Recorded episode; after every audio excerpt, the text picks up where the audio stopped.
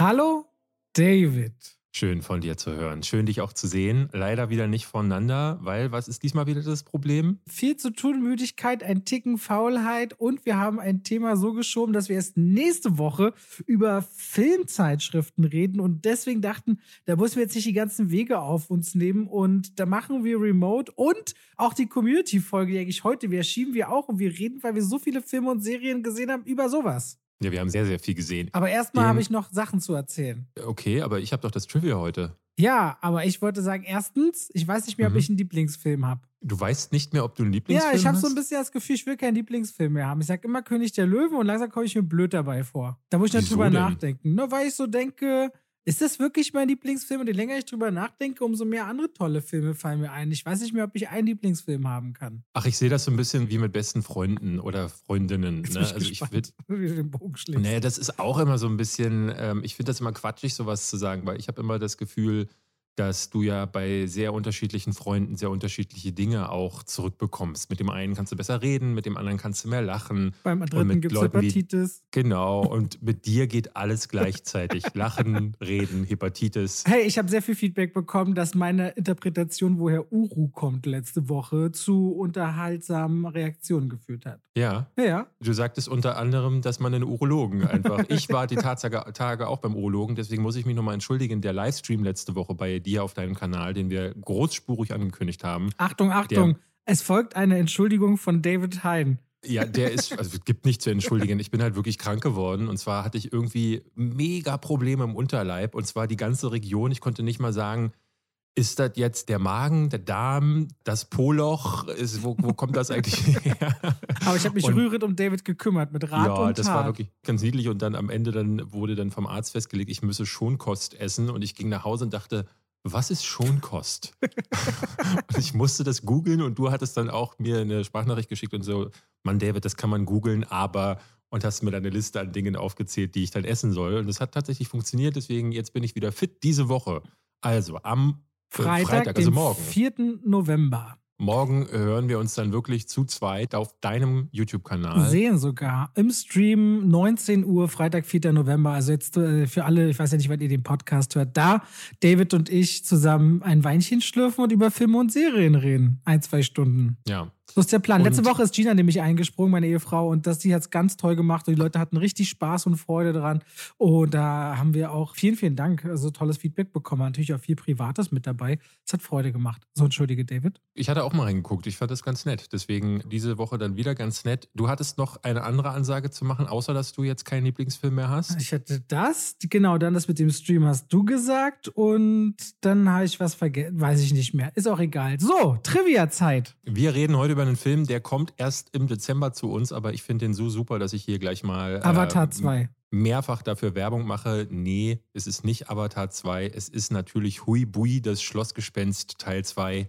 Der kommt aber jetzt schon ins Kino, ne? Ich, hab- ich sehe da ständig überall Der hatte Werbung. jetzt schon Nein, Premiere und so gehabt. Ja. Wir reden über She Said. Das ist der ja, große Oscar-Favorit fürs nächste Jahr. Es geht um die äh, Harvey Weinstein-Affäre, um das ganze Ding, was dieses MeToo-Movement nochmal zusätzlich angefeuert hatte. Und ich dachte mir, weil wir nachher, wenn wir über den Film sprechen werden, werden wir wahrscheinlich hauptsächlich über diese ganzen Sexualverbrechen sprechen und über die, den Artikel, der das Ganze dann aufgeklärt hat. Aber was gerade so ein bisschen hin, hier runterfällt, ist, wer Harvey Weinstein denn zum Beispiel war. Und ich glaube, was ganz viele auch nicht wissen, warum der überhaupt so mächtig in Hollywood ist. Und deswegen dachte ich mir, als Trivia nehme ich euch mal ganz kurz mit und erkläre das so ein bisschen.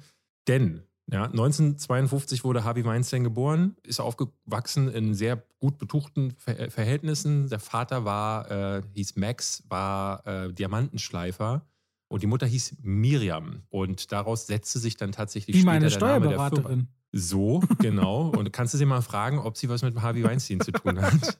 Und daher setzte sich der Name von Myra Max, ist eine Zusammensetzung aus den Namen Miriam und Max, also Ah. beide Eltern. Harvey Weinstein und sein Bruder Bob haben die Firma gegründet. Bob Weinstein war lange auch ein großer Name bei Myra Max. Vorher hatten die schon, ne, da gab es dieses Studio noch nicht, da hatten die aber schon im Zeit des Studi in der Zeit des Studiums haben beide schon ihr eigenes Theater besessen. Also da muss immer Geld im Hintergrund gewesen sein und die haben immer auch eine gewisse Liebe zum Film gehabt.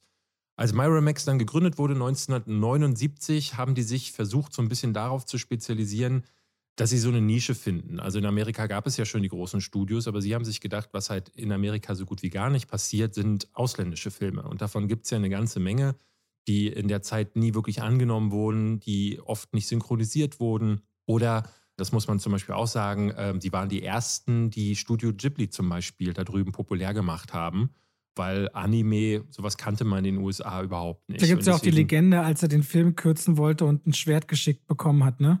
Genau, du sprichst da schon einen Entschuldige, Teil ich wollte dich nicht äh, nichts. Äh, nö, nö das ist eigentlich ein perfekter Einwurf, denn das muss man sagen, ähm, bei der ganzen Historie, die ich jetzt dann auch erzählen werde, äh, die waren zwar auf der einen Seite sehr erfolgreich, aber sie waren immer auch extrem kontrovers, weil beide Brüder sehr stark in den Prozess eingegriffen haben sollen, wobei Harvey eher so der Macher gewesen ist. Bob Weinstein war wohl eher der Typ, der die Zahlen gedreht hat im Hintergrund und sich nicht wirklich aktiv irgendwo eingemischt hat. Aber es gibt eine extra Seite oder mehrere extra Seiten, die ich gefunden habe. Die heißen The Worst of the Weinsteins. Da kann man sich quasi jeden Film, an dem sie beteiligt waren, ähm, und das sind eine ganze Menge angucken, wie viele Sekunden rausgeschnitten wurden, wie oft sich mit dem Regisseur irgendwie gestritten wurde. Und da ist wirklich alles dabei. Von Scream, den sie ja vertrieben haben und der dann in Scary Movie umbenannt werden sollte und gekürzt werden sollte, mhm. bis hin zu Guillermo del Toros ersten Filmen etc.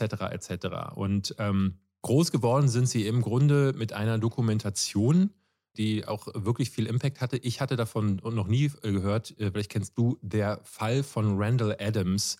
Es wurde ein Mann, der, ähm, wie die Doku dann her herausgearbeitet hat, zu Unrecht zu Tode verurteilt wurde. Und durch diese Doku, weil die so populär wurde, äh, wurde sein Fall quasi neu untersucht und erst danach freigelassen worden. Aha. Und das hat Miramax 1988 landesweit bekannt gemacht und ein Jahr später ging es dann weiter. Auf dem Filmfestival in Cannes haben sie für Sex, Lügen und Video, der erste Film von Steven Soderbergh, haben sie die Goldene Palme gewonnen. Und dann kam äh, Der Koch, der Dieb und seine Frau und ihr Liebhaber, Reservoir Dogs. Also sie waren auch äh, große Förderer von Quentin Tarantino. Pulp Fiction war einer der wirtschaftlich größten Erfolge für Miramax. Dann hat dann 1993 Disney angeklopft und hat gesagt, wir möchten euch gerne kaufen.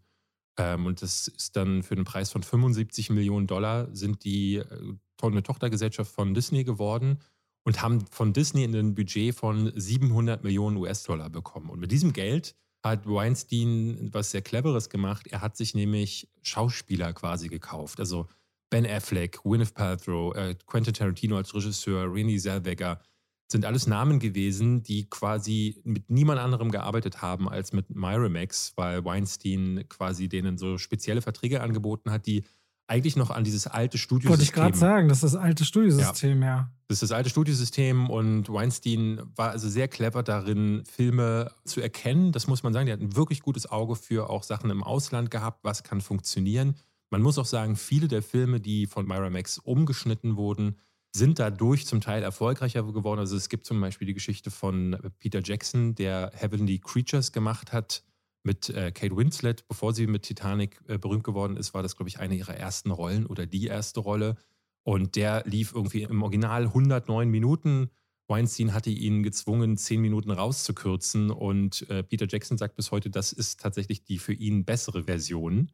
Sie haben schon auch richtige Entscheidungen getroffen. Dann kam halt in diesem neuen ähm, Miramax dazu, dass sie wirklich auch Geld für Oscar-Kampagnen ausgegeben haben. Weinstein soll der König der sogenannten Oscar-Kampagne gewesen sein und da war ein bisschen mit gemeint, dass die halt so große Partys veranstaltet haben, dass die Pakete an Oscar-Jurymitglieder verschickt haben, also an die Academy und ist ja auch Somit ganz legendär, dass man zum Beispiel auch gerade bei den Golden Globes, aber auch bei den Oscars in so Seniorenheimen, wo Academy-Mitglieder, weil die ja oft schon ein bisschen betagter sind, leben, mm, quasi ja. Fernseher sponsort und die Filme und dass es gutes Essen gibt, sodass die Leute mehr oder weniger die Filme gucken, äh, weil es dann einfach Programm im Seniorenheim auch ist. Ja. In den 2000ern zählte Miramax zu den zehn erfolgreichsten Studios der Welt. Und die haben über 40 Oscar-Nominierungen eingeheimst. Es war sehr erfolgreich. Allerdings haben die sich mit Disney mehr und mehr in die Haare bekommen. Es gab zum Beispiel die Möglichkeit für Miramax äh, Herr der Ringe zu produzieren, bevor sie dann äh, rüber gewechselt sind zu New Line Cinema. Mhm. Und das musste abgelehnt werden. Ich hatte immer gelesen, dass Harvey Weinstein äh, befohlen hatte, dass das Ding in einen Film gesteckt wird und nicht auf drei Filme aufgeteilt wird.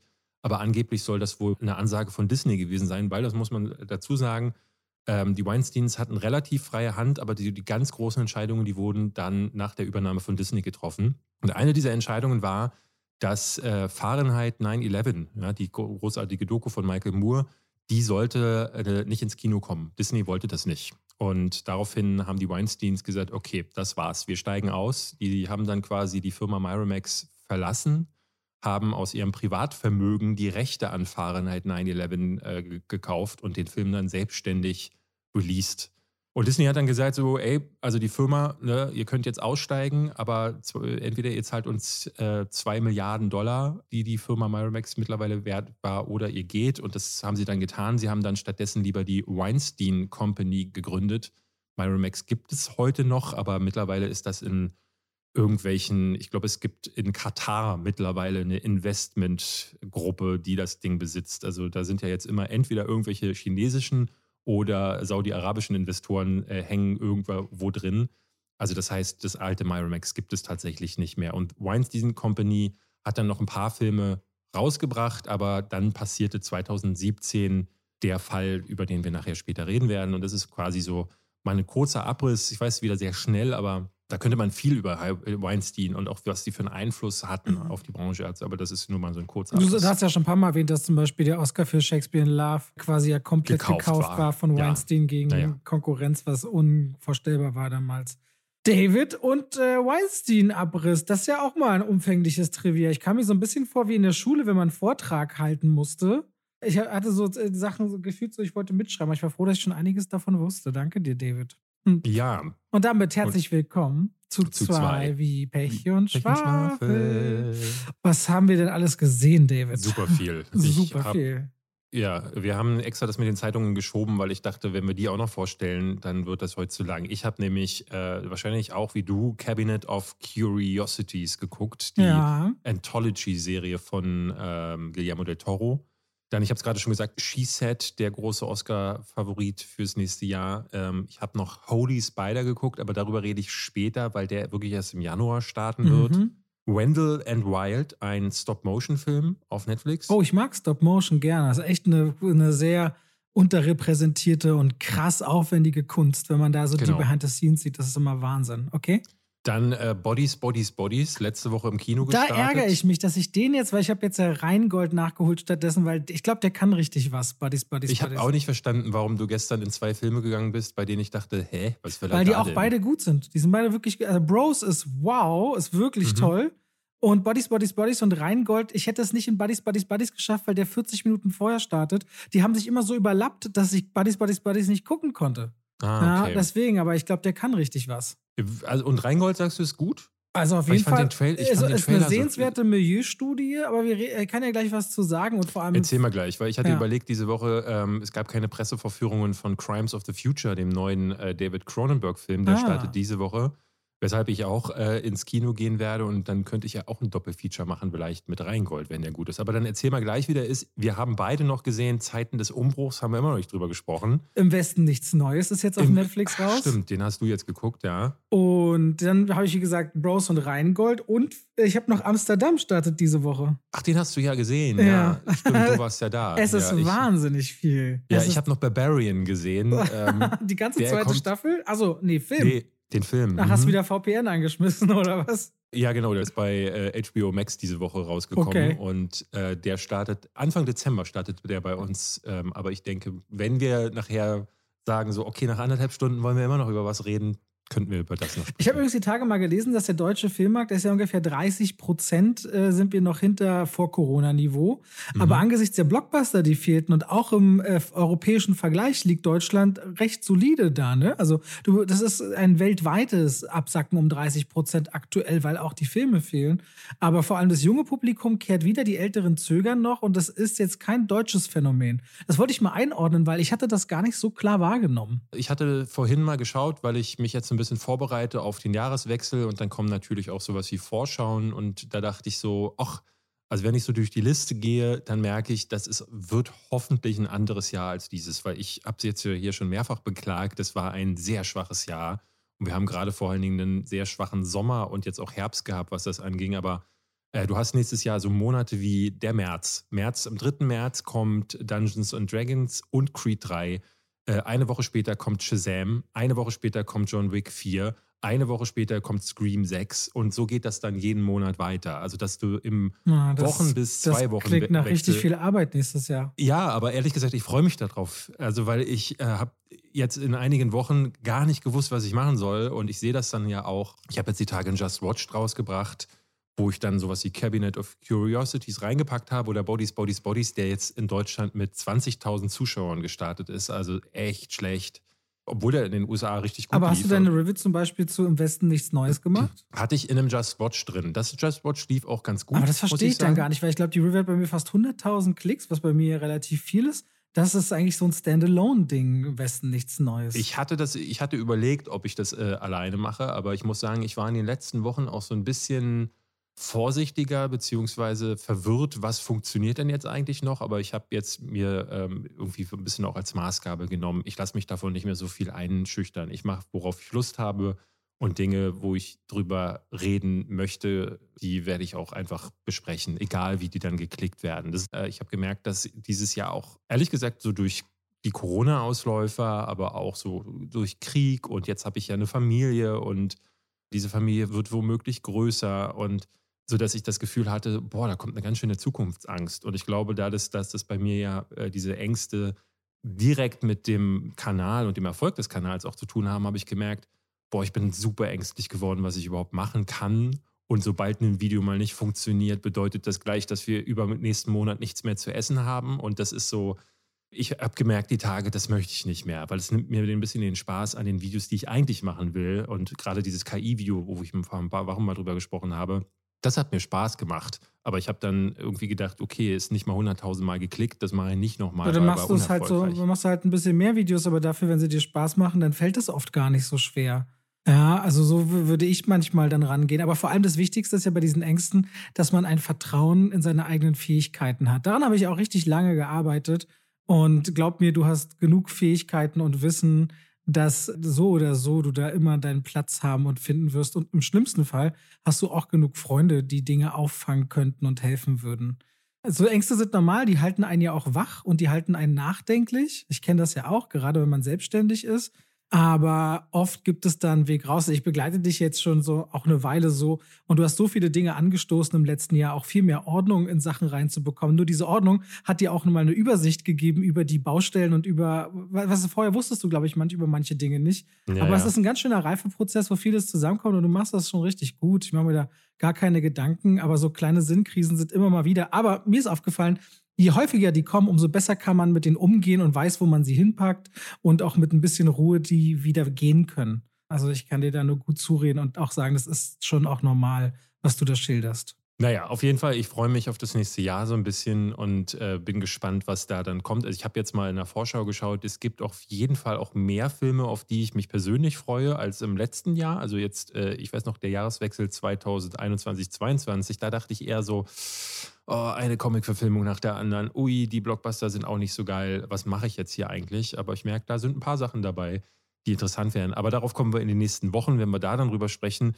Was nehmen wir als erstes? Willst du gleich mal über Im Westen nichts Neues sprechen? Ja, du hattest ja auch nur kurz angerissen, dass du Ich den ganz fantastisch und stark genau. findest. Also im Westen nichts Neues könnt ihr jetzt seit ein paar Tagen auf Netflix anschauen. Das ist unser deutscher Oscar-Vertreter dieses Jahr, sofern er auch bei den Oscars nominiert wird, aber den haben wir ins Rennen geschickt. Für viele ist das ja natürlich Schulstoff. Erich Maria Remarques Buch von 1900, äh, ich glaube 28. Ich lese jetzt gerade auch das Buch, also der Film hat mich sofort dazu bewegt, das Buch zu kaufen und auch eine ganze Reihe von Büchern zu kaufen, weil ich wieder Lust auf Lesen bekommen habe. Es gab 1930 schon eine Verfilmung, die hat den Oscar damals für den besten Film bekommen und dann noch eine Fernsehverfilmung 1979. Aber das waren eben keine deutschen äh, Sichtweisen auf im Westen nichts Neues. Und dieser Film jetzt von Edward Berger ist eben die erste deutsche Produktion und erzählt die Geschichte von Paul Bäumer und seinen Freunden Franz und Albert, die 1917 freiwillig an die Westfront des Ersten Weltkrieges ziehen, hochgepeitscht werden als die eiserne Jugend, die, die das Land vertritt und die voller Eifer und Elan und Freude und auch Gier auf Sieg und dass sie bald Paris stürmen werden und in Paris auf den Straßen laufen, an diese Westfront gehen. Und es dauert nicht lange, bis sie feststellen, dass all das ganz schnell zerfällt, dass all das ganz schnell in den Gesichtern der Erkenntnis weichen muss, dass Tod, Wahnsinn und Trauma über alles Das fand ich eine der stärksten Momente gleich am Anfang, wenn ich da kurz einhaken Ja. darf. Denn das macht der Film ja relativ in Echtzeit. Also sie fangen im Grunde an mit der äh, Sequenz, wo sie, glaube vor der Schule oder der Uni stehen, den Einzugsbefehl bekommen. Einer der Freunde wird noch schummelt sich noch quasi rein, weil er will auch unbedingt an die Front. Und dann werden sie an die Front gefahren, regelrecht abgeladen, kommen sofort in den ersten Schützengraben und sofort passiert der erste Angriff. Und diese drei oder vier Jungs müssen plötzlich Todesängste ausstehen und sagen dann auch ganz konkret, ich will doch wieder nach Hause. Und also ich merkte, dass ich mich sofort abgeholt fühlte, weil ich dachte so, ja, da kann ich mich sofort rein, reinversetzen. Gerade in der aktuellen Zeit, wo wir auch wieder in einem möglichen Kriegsszenario konfrontiert sind, habe ich das Gefühl, äh, ne, dass da richtig diese Ängste eingefangen wurden und auch vor allen Dingen gut erklärt. Ich mag das immer, wenn Filme nicht groß herumspringen, sondern einfach auf so eine Reise mitnehmen. Ich fand jetzt auch, ich, weil ich gerade ein Buch lese, da gibt es so Zitate, da sagt er selbst äh, über sich, äh, zurückblickend auf den Lehrer, wir, die eiserne, besondere Jugend und sagt dann schon nach wenigen Tagen an der Front, Jugend, Jugend, das ist schon lange her. Wir sind im Kopf schon letzt alte Männer. Also was im Grunde heißt, was sie da alles sehen und erleben. Und da macht im Westen nichts Neues, wirklich keine Gefangenen. Also was die reine Brutalität angeht, ist es ein Film, der erinnert an äh, Filme wie 1917, Soldat James Ryan, Hacksaw Ridge, da ist alles drin, was man an äh, Gewalt im Krieg zu sehen bekommt. Das ist dann auch sehr markerschütternd. Das kann einem auch, äh, das kann einem schwerfallen, finde ich, dann auch im Westen nichts Neues sich anzuschauen. Und ist aber auch, das hatte ich in den Kommentaren übrigens viel, und da wusste jetzt nicht, ob ich die Diskussion mal mit dir aufmache, dass die Leute meinten, Robert, das ist kein Kriegsfilm, das ist ein Antikriegsfilm. Wo mhm. ich dann immer denke, es gibt keinen Antikriegsfilm. Es gibt meinetwegen Kriegsfilm und es gibt Propagandafilme sowas wie Top Gun, ne? Filme, die eben eher propagieren, dass es heroisch sei, in den Krieg zu ziehen. Aber ein Antikriegsfilm, sobald du Krieg eben abbildest, das ist ein Kriegsfilm, der quasi zeigt, wie brutal und wie traumatisch und wie voller Opfer Krieg im Grunde ist. Ich finde diesen Begriff Antikriegsfilm immer sehr, sehr schwierig. Hast du dazu eine Meinung? Ich glaube, ja, das ist halt auch, Antikriegsfilm war für mich auch immer so eine der komischen, also dieser, dieser Worte, die so richtig keinen Sinn ergeben haben, weil es genauso wie du, du sagst, ne, da werden Kriegshandlungen gezeigt und ich glaube, der Unterschied liegt dann halt darin, dass sie nicht glorifiziert werden, aber ne, man sagt jetzt zu einem Rambo zum Beispiel oder zu einem Commando mit äh, Arnold Schwarzenegger, sagt man jetzt nicht Kriegsfilm, es ist halt ein Actionfilm. Deswegen gibt es diesen klassischen Kriegsfilm in der Bezeichnung nicht, weil alles andere ist ja dann meistens die Sorte Film, die Krieg irgendwo auch dann eben in Frage stellt. Wobei man bei einigen Filmen wirklich auch sagen muss, ich bin mir da oftmals gar nicht so sicher, wo da die Grenze zu ziehen. Ich nehme da zum Beispiel Hacksaw Ridge, Hacksaw Ridge von ähm, Mel Gibson hat wirklich ganz viel Zeit darauf aufgewendet, die Schlachten so detailgenau, aber auch vor allen Dingen so brutal wie irgend möglich zu zeichnen. Ich finde, das ist ja ein richtiges Splatter-Festival bei Hacksaw Ridge. Und da finde ich, ist mir der, ne, das geht schon in Richtung Exploitation so ein bisschen und ist mir dann fast zu wenig äh, Antikrieg, aber klar, sowas wie Full Metal Jacket oder sowas wie Apocalypse Now oder der jetzt hier sind halt Filme, die erzeugen einen Schrecken vor dem Krieg und der hier macht es ja sehr clever. Die zeigen ja einfach nur Bilder. Es gibt wenig Situationen, wo sich ein Charakter hinstellt und sagt, Krieg ist aber echt nicht cool oder so, sondern das erlebt man durch die Augen der Personen.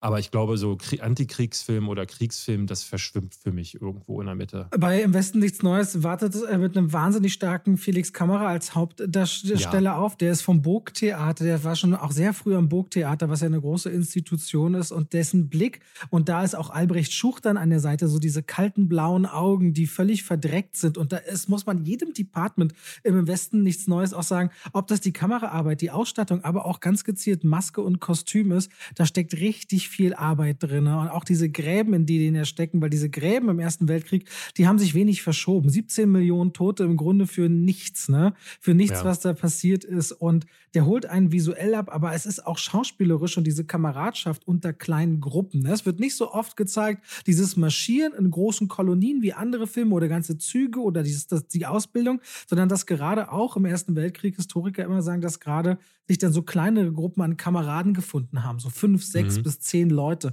Und so fühlt sich auch im Westen nichts Neues an, wie man auf der einen Seite kämpft, aber im Grunde es immer diese eine Gruppe gibt und auch dieses Trauen, wenn dann jemand geht. Und das in der Sekunde, sobald sie an diese Front gelangt, gibt es keine Freude mehr. Ne? Wenn man irgendwo was zu essen sieht, da wird es reingestopft, so schnell wie es geht. Jede kleine Freude, die an den Alltag von früher erinnert, äh, hilft. Die Hände sind so kalt, dass sie zittern, dass man kein Gewehr tragen kann und sich im Grunde an den eigenen Hoden die Hände warm hält, weil das die wärmste Stelle am Körper ist. Und und, und, und, macht es einem einfach klar, wie grausam Krieg ist. Und es ist sehr beeindruckend gefilmt.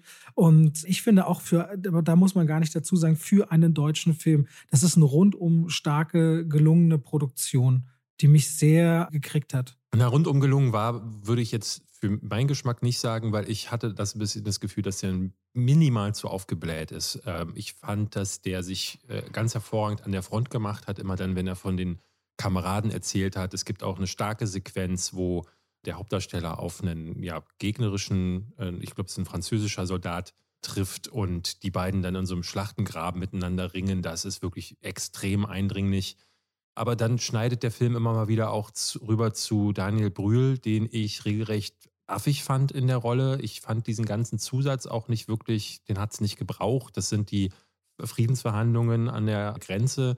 Und dann gibt es nochmal ein Segment, wo so ein deutscher General gezeigt wird, der in seinem kleinen Schlösschen dasteht und das Ganze so ein bisschen leitet und lenkt. Und ich fand, ah, das hat das unnötig in die, in die Länge gezogen. Das hat das ein bisschen aufgebläht. Ich, ich hätte halt den historischen Kontext gut gefunden, weil ich glaube, Daniel Brühl, der Matthias Erzberger spielt, damals wollten die Verantwortlichen für den Krieg nicht selbst zu den Friedensverhandlungen und haben deswegen ihn als Zivilisten, als Anführer dieser Delegation geschickt. Und der ist ja später auch ermordet worden, quasi mit Blick auf die Dolchstoßlegende, die dann etabliert wurde äh, in der Weimarer Republik. Und es gibt ja einen größeren Zusammenhang in dieser Geschichte, der ja später wirklich äh, nicht nur sein Sohn im Krieg gestorben ist, er selbst ermordet wurde. Das alles hätte man irgendwie noch ein bisschen mit hineinweben können. So wirkt die Figur ein bisschen zu blass und ihre Bedeutung trägt tatsächlich nicht. Ja, da gebe ich dir recht. Ja. Aber das ist es dann auch schon. Also ich sehe da gute Chancen, dass der auf jeden Fall nominiert wird für den Oscar und äh, habe sehe auch gute Chancen, dass das was wird. Ich finde zwar, er wirkt so ein bisschen wie ein Best-of von typischen Antikriegsfilmen, also man hat so ein bisschen 1917 drin. Ich merke hier, dass es, äh, ne, es gab immer mal wieder längere Kameraeinstellungen, aber die sind immer genau dann geschnitten gewesen, wenn, wenn man es denn musste. Da habe ich nochmal gemerkt, wie viel besser ich diese Art des Erzählens finde im Vergleich zu 1917, wo sich diesem Gimmick, alles als ein Take machen zu wollen, zu dieser ganzen Film unterordnen musste. Und so hier funktioniert das für mich deutlich besser. Es ist der wesentlich bessere Film als 1917. Aber klar, du hast ein bisschen James Ryan mit drin, du hast ein bisschen Com und Sie mit drin, du hast ein bisschen eben Hacksaw Ridge, weil es dann eben auch brutal wird. Das lässt sich wahrscheinlich nicht vermeiden nach so vielen Jahren und so vielen großartigen Antikriegsfilm-Klassikern. Aber äh, irgendwie hat der mir dann doch ein bisschen zu wenig eigene Fußspuren hinterlassen, weil es eigentlich nur großes Kriegsgetümmel gibt und keine großartigen Geschichten drumherum und davon hat man einfach zu viel schon gesehen. Ich hatte schon immer eine Affinität zu diesem Genre und deswegen bin ich, ich will nicht sagen, ich fühle mich da wohl, aber mich interessiert das sehr. Ich gucke auch immer privat super viel Dokumentation, die auch nochmal Dinge aufarbeiten, die ich so gar nicht kannte. Ähm, an der Stelle übrigens Dokumentation, mal die Empfehlung, falls ihr es nicht gesehen haben solltet, es gab vor, ich würde sagen, drei oder vier Jahren von Peter Jackson die sehr eindringliche Dokumentation They Shall Not Grow Old. Da geht es um britische Soldaten im Ersten Weltkrieg, wo das Originalbildmaterial koloriert wurde und zum Leben erweckt wurde. Das ist ein bisschen mhm. gespenstisch, aber sehr interessant. Okay, haben wir über am Westen nichts Neues geredet, würde ich sagen. Wollen wir über Cabinet of Curiosities sprechen? Ja, Guillermo del Toro ist ja einer der der liebt dir. Man sagt ihm ja nach, der hat zu Hause auch ganz viele so Monster und Figuren und das sei so sehr ja. morbide bei ihm und der liebt das. Oscar-Preisträger für Shape of Water hat aber vorher bei Crimson Peak äh, gezeigt, auch dass er das Düstere mag. Mit Pans Labyrinth hat er ja nach Blade 2 so auch die künstlerische große Bühne betreten und ist dann für ein breiteres Publikum in Hellboy 2 und Pacific Rim auch nochmal in Erscheinung getreten. Und jetzt hier eben auf Netflix, bevor, glaube ich, dann bald sein Pinocchio kommt, ne? Der macht ja auch diese Pinocchio-Geschichte mhm. äh, kommt jetzt das Cabinet of Curiosities. Das ist eine achteilige Anthology. Das heißt, jede Geschichte steht für sich einzeln. Die meisten gehen um eine Stunde. Es gibt aber eine, die ist ein bisschen kürzer, die geht nur so 38 Minuten. Und er selbst präsentiert so im Stile von Alfred Hitchcock oder für Jüngere wahrscheinlich im Stile von X-Factor am Anfang jede Episode, sagt kurz, worum es geht, präsentiert einen Gegenstand, der irgendwie damit zu tun hat und wer die Regie führt. Das finde ich eine sehr schöne Sache. Es gibt ihm so einen väterlichen Aspekt über der Reihe und gleichzeitig eine Wertschätzung gegenüber dem Regieposten. Das mochte ich total. Wollte ich äh, mal einpflegen. Ja, ja, nee, ich, ich fand das affig. Also da muss ich sagen, so ich hätte mir das, also irgendwie war es drollig, weil es erinnert so an diese alten Anthologies von früher, wie zum Beispiel ähm, Geschichten aus der Gruft, wo der Crypt Keeper das getan hat. Dann gab es mit Elvira, so eine Show, die ich ganz gerne geguckt habe. Äh, und du hast gerade schon gesagt, Jonathan Frakes bei äh, X Factor. Aber Guillermo del Toro hat halt so ein grauenhaftes Englisch schon immer gehabt. Und wenn er dann da reinschluffelt, der watschelt ja wirklich wie der Pinguin aus Batmans Rückkehr watschelt dann da so rein und ich verstehe nur die Hälfte und das ist ja dann auch so ein, so ein wirrer Quatsch. Also er sagt ja nie was, was dann wirklich Lust auf diese Folge macht. Das Einzige, was er wirklich sagt, was mich interessiert hat, war, wer war der Regisseur oder die Regisseurin. Denn das war interessant, dass die sich hier für die einzelnen Anthology-Folgen Namen geholt haben, die man kennt. Panos Cosmatos, der ja Mandy gemacht hat, unter anderem mit Nicolas Cage war dabei, David Pryor, der diesen Empty Man gemacht hat, den wir hier, glaube ich. Oder weil du gerade gesagt hast, die man kennt, Jennifer Kent. Jennifer Kent zum Beispiel, die Babadook gemacht hat, exakt. Ich weiß nicht, wie hießen der, der äh, Cube gemacht hat, der macht diese Rattenfolge. Also sehr, sehr viele Leute, ähm, die irgendwann mal was Großes geschaffen haben. Und das war interessant, äh, wen sie da zusammengestellt haben. Aber es fing für mich schon ehrlich gesagt ein bisschen schwach an und leider sind die meisten Folgen auch sehr schwach weitergegangen. Also meine Lieblingsfolge mit Abstand ist Episode 3. Mhm. Also bei, bei mir ist die vierte. Bei mir ist es 3, 8, 1 und dann kommt 4. die vierte ist wirklich erst bei mir auf Platz 4. Das ist jetzt ein bisschen schwierig, weil wir wollen ja nicht über acht, also normalerweise bei einer Serie oder einem Film können wir über eine Sache reden. Wir wollen jetzt nicht über acht Geschichten reden. Wollen wir machen vielleicht, warum jeder sagt, was und warum die Lieblingsepisode war? Ich weiß gerade nicht genau, wie wir es angehen wollen. Was ich gemerkt habe, um das vielleicht mal so als grobes Ganzes zu erzählen, was ja. ich gemerkt habe, was ich eigentlich ganz schön finde. Ich, ich habe das gerne geguckt, obwohl ich schon nach der dritten, vierten Folge, also die dritte und die vierte mochte ich ja auch, aber die erste und zweite waren so, also wirklich, die erste war lala, die zweite fand ich richtig schlecht, die fünfte fand ich auch richtig mies, sodass ich häufiger dachte, hm, meine Zeit wird jetzt aber jetzt ja auch nicht gerade gewertschätzt. Aber ich habe mich erinnert gefühlt an, das hatte ich auch in meiner Re Review auf dem Kanal gesagt, an sowas wie Gespenstergeschichten, diese kleinen Hefte, die es früher mal gab. Oder Horrorschocker. Ne, die habe ich immer gerne gelesen. Die waren nie gruselig, die waren furchtbar geschrieben. Aber als alter Horrorfan habe ich halt eine Freude daran zu gucken, was hat sich Autor XY ausgedacht und in welchem Metier bewegt er sich. Und da finde ich schon mal schön, dass du hier eine breite Varianz hast. Du hast ein bisschen H.P. Lovecraft, du hast Ratten, du hast Geister, Hexen, Aliens und so Sachen, die sich gar nicht richtig erklären lassen. Und das hat mir Spaß gemacht, dass ich vor allen Dingen auch, also wenn man jetzt mal die Folge von Panos Cosmatos nimmt, The Viewing, ist völlig anders als die Rattenfolge, ist wieder völlig anders als auch The Outside, meine Lieblingsfolge, wo es so um ja, das Körperbild geht, so Body Dysmorphia, auch so ein bisschen Schönheitsideale, aber auf eine Art und Weise gefilmt, die ich so fantastisch fand. Das ist für mich der künstlerisch wertvollste Kurzfilm von Lily Amapur, heißt sie, glaube ich. Der war am besten gespielt und er, ne, diese Folge und die von Panos Cosmatos zeigten für mich auch, was so die Stärken von so Anthologies sind. Nämlich, dass du einem Regisseur freie Hand gibst und der liefert dann was ab, was in seiner Vision irgendwie funktioniert, mit seiner Geschichte. Und da hast du dann halt natürlich das Problem, dass dann auch schwache Folgen dabei sein können, aber eigentlich mag ich sowas an solchen Dingen und ja. Ich mag auch sehr gerne einfach diese Filmlänge, weil dadurch ergibt sich ja nicht so eine typische Episoden-Serienlänge, sondern eigenständige mittellange Filme. Und der mittellange Film ist eben nicht wie der Kurzfilm darauf aufgebaut, kurze Exposition, großer Knall und dann hast du irgendwie was, was du dir denken kannst. Oder bei einem Langfilm, wo du am besten alles auserzählst, weil der mittellange Film muss, hat immer eine andere Struktur und bietet deswegen immer Raum auch zu experimentieren, wo man die Gewichtung reinlegt. Und das naja, aber die ersten beiden Folgen sind genau das, was du gesagt hast. Lot 36 und diese Rattenfolge machen halt eine Folge lang gar nichts, bis dann am Ende das Finale so ein bisschen versucht zu entschädigen, was dann aber nicht funktioniert. Das kann passieren, wenn man experimentiert. Aber ich mag ja. einfach diese Länge. Ich mag diese Länge wirklich sehr. Mhm und die schaut sich einfach gut. Und das ist das, was ich bei Anthologies auch am meisten zu schätzen weiß, dass man nach jeder Folge sagen kann, auf ein neues, vielleicht haut mich das nächste weg. Und das sieht man ja bei Love, Death and Robots oder auch bei Black Mirror, äh, dass das immer wieder passiert, dass gerade zwei Folgen, die aufeinandertreffen, so krass schwanken können, dass es mhm. irgendwie immer wieder so eine Abenteuerlust äh, hergibt, zu entdecken, was kommt jetzt als nächstes. Kurzum, ich habe das sehr gerne geschaut und ich würde das auch im nächsten oder übernächsten Jahr, wenn im Oktober das weitergehen würde, ja. gerne auch weitersehen. Geht mir genauso. Also wenn da nur eine Folge so ist wie die vierte, wie gesagt auch The Autopsy, die du sehr magst, die fand ich auch stark genug. Ne, und es ist dann wirklich so, weil es auf Netflix auch ah, jeder Tag der letzten Woche hatte zwei Folgen, die released wurden. So konnte man innerhalb von anderthalb bis zwei Stunden konnte man die neuesten Folgen schauen und hatte so deinen, seinen täglichen Grusel und das fand ich nett. Das hat irgendwie Spaß gemacht. Ja. Und obwohl ich das in der Serie fand, die äh, letzten Endes eher durchschnittlich für mich war, würde ich sie trotzdem wieder schauen. Ja. Und damit schalten wir rein in die Werbung. David, ich ja. sehe ja manchmal, krieg ja mit, du bist ja schon auch manchmal gestresst, ne? Ja. Du sagst dann manchmal so, also ich bin müde, ich habe nicht Ja. gut geschlafen, muss viel arbeiten. Ja. Der Hund hat wieder einen Flug Vor allem bei uns im Podcast ist es auch immer so, ich werde müde, aber Ja, weißt du, was wirklich sehr entspannt? Ich habe einen Podcast-Tipp für dich. Und zwar hier aus unserer Produktionsbutze, richtig schön aufbereitet. Dungeons and Dreamers. Hast du schon mal gehört?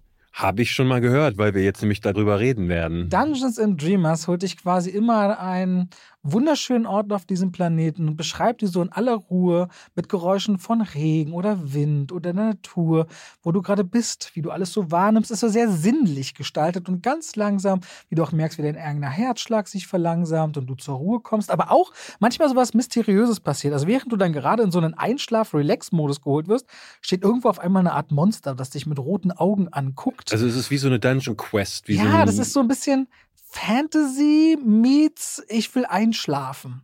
Dungeons and Dreamers. Sehr liebevoll. der erste Podcast, bei dem ihr einschlafen wollt. Nee, das ist wirklich so sehr zum Runterkommen, zum ruhig werden, vielleicht auch müde werden. Es ist ASMR für Dungeons and Dragons Spieler. Ja, also es ist schon ein bisschen auch so in dieser Welt. Dungeons and Dreamers. Ich habe zum Beispiel beim Laufen mit Cooper im Wald gehört und merkte so krass, dass ich so ganz einfach dahin schaute und meine Gedanken einfach mal abfallen konnten. Das war super schön zum Abschalten und äh, so zur Ruhe kommen. Also wer genau sagt, da gibt es ja viele Menschen, ey, ein bisschen gestresst und so, und aber ich höre gern Podcasts. Hört mal in Dungeons and Dreamers rein. Überall, wo es Podcasts gibt, bin ich mir ganz sicher, weil so gut, wie sie die bei uns hier überall hochladen, gibt es die überall. Hm. So, Dungeons and Dreamers, David. Nächste Woche hast du gut geschlafen, weil du die ab und zu gehört hast. Ja, vielleicht bin ich deswegen so erholt. So, muss man auch mal sagen. Dann damit schalten wir raus aus der Werbung zurück in den Podcast.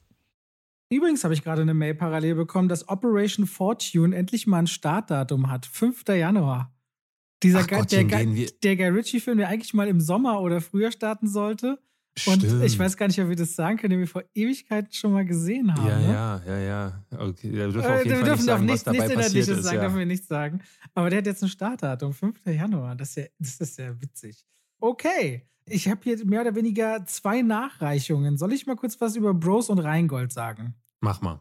Okay, bei Bros, ja, das, äh, da, also ich wusste auch gar nicht so richtig, warum ich, wir hatten überlegt, wollten eigentlich zusammen zum Event gehen und dagegen kam was dazwischen, da konnten wir ihn beide nicht zusammen gucken.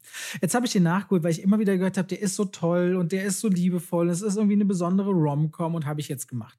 Und erzählt wird die Geschichte, läuft seit letztem Donnerstag im Kino von Bobby und Bobby hat einen wahnsinnig erfolgreichen Podcast, vor allem in der LGBTQ Plus äh, Szene, aber der ist schon von Anfang an so zynisch und einer, der im Grunde sagt, ey, ich bin so kaputt, den alle für wahnsinnig selbstsicher halten, aber eigentlich gibt es da einen sehr ungeliebten Kern und der stößt alles von sich, weil er einfach sagt, was ich, was, was ich nicht an mich ranlasse, kann mich auch nicht verletzen. Und mit so einem Tempo geht man, der Regisseur selbst auch homosexuell, soweit ich weiß, auf die ganzen, das kann ich natürlich schwer beurteilen, als heterosexueller weißer Mann auf die Klischees aber ein, wo ich immer viel gelesen habe, tatsächlich vieles ist so, wird dann nochmal überspitzt, die Sprache ist immer wieder sehr derbe, sehr unter der Gürtellinie, hat dann aber in seinem Tempo immer Niveau. Und dieser Bobby trifft halt in einer großen oben ohne Tanznummer auf Aaron. Und Aaron ist halt so ein Crossfit-Schönling, den ein- einige für langweilig halten. Aber die beiden sehen sich und von der ersten Sekunde an, schwöre ich dir, ist da so ein Funke und so eine Energie in der Luft, die nicht billig wirkt.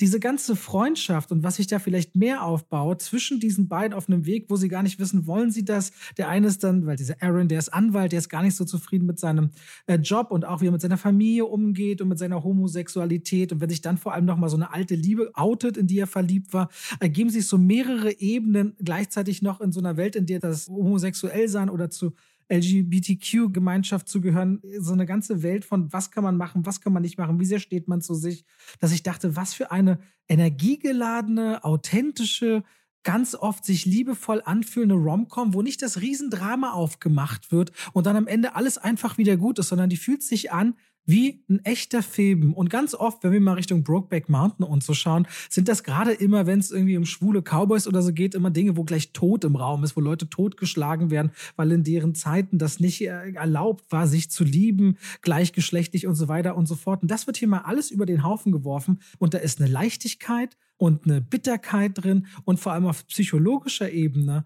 wenn man sich so abgrenzt, gefühlsmäßig Momente die einem wirklich die Tränen in die Augen treiben. Also es gibt da einen Moment, äh, beispielsweise, da sagt der eine zum anderen, weißt du, wenn du wirklich glaubst, nicht liebenswert zu sein, dann bin ich der lebende Beweis dafür, dass es doch so ist. Und das mag jetzt, wenn ich so klinge, total kitschig wirken, aber Mann, ey, dieser Film ist immer wieder was, was mich so schon sehr emotional gepackt hat, weil da so viel Ehrlichkeit, Freundschaft und Liebe drin ist, über die Grenzen hinaus, dass ich sagen muss, Bros, das ist richtig toll.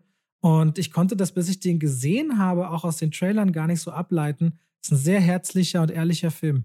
Okay, kann ich tatsächlich gar nichts weiter zu sagen, weil mich das gar nicht interessiert, aber der, ja, Empfehlung von deiner Seite. Da hatten wir, ich erzähle dir das mal so. Ich fand das sehr interessant. Ich habe noch Feedback zu unserem Menü-Gespräch letzte Woche bekommen und über die Art und Weise der Auseinandersetzung. Es war ultra interessant zu lesen. An einem anderen Platz. Ja, okay. Ja, ich hatte auch äh, tatsächlich Feedback dazu bekommen, aber gar nicht, gar nicht viel, muss ich sagen.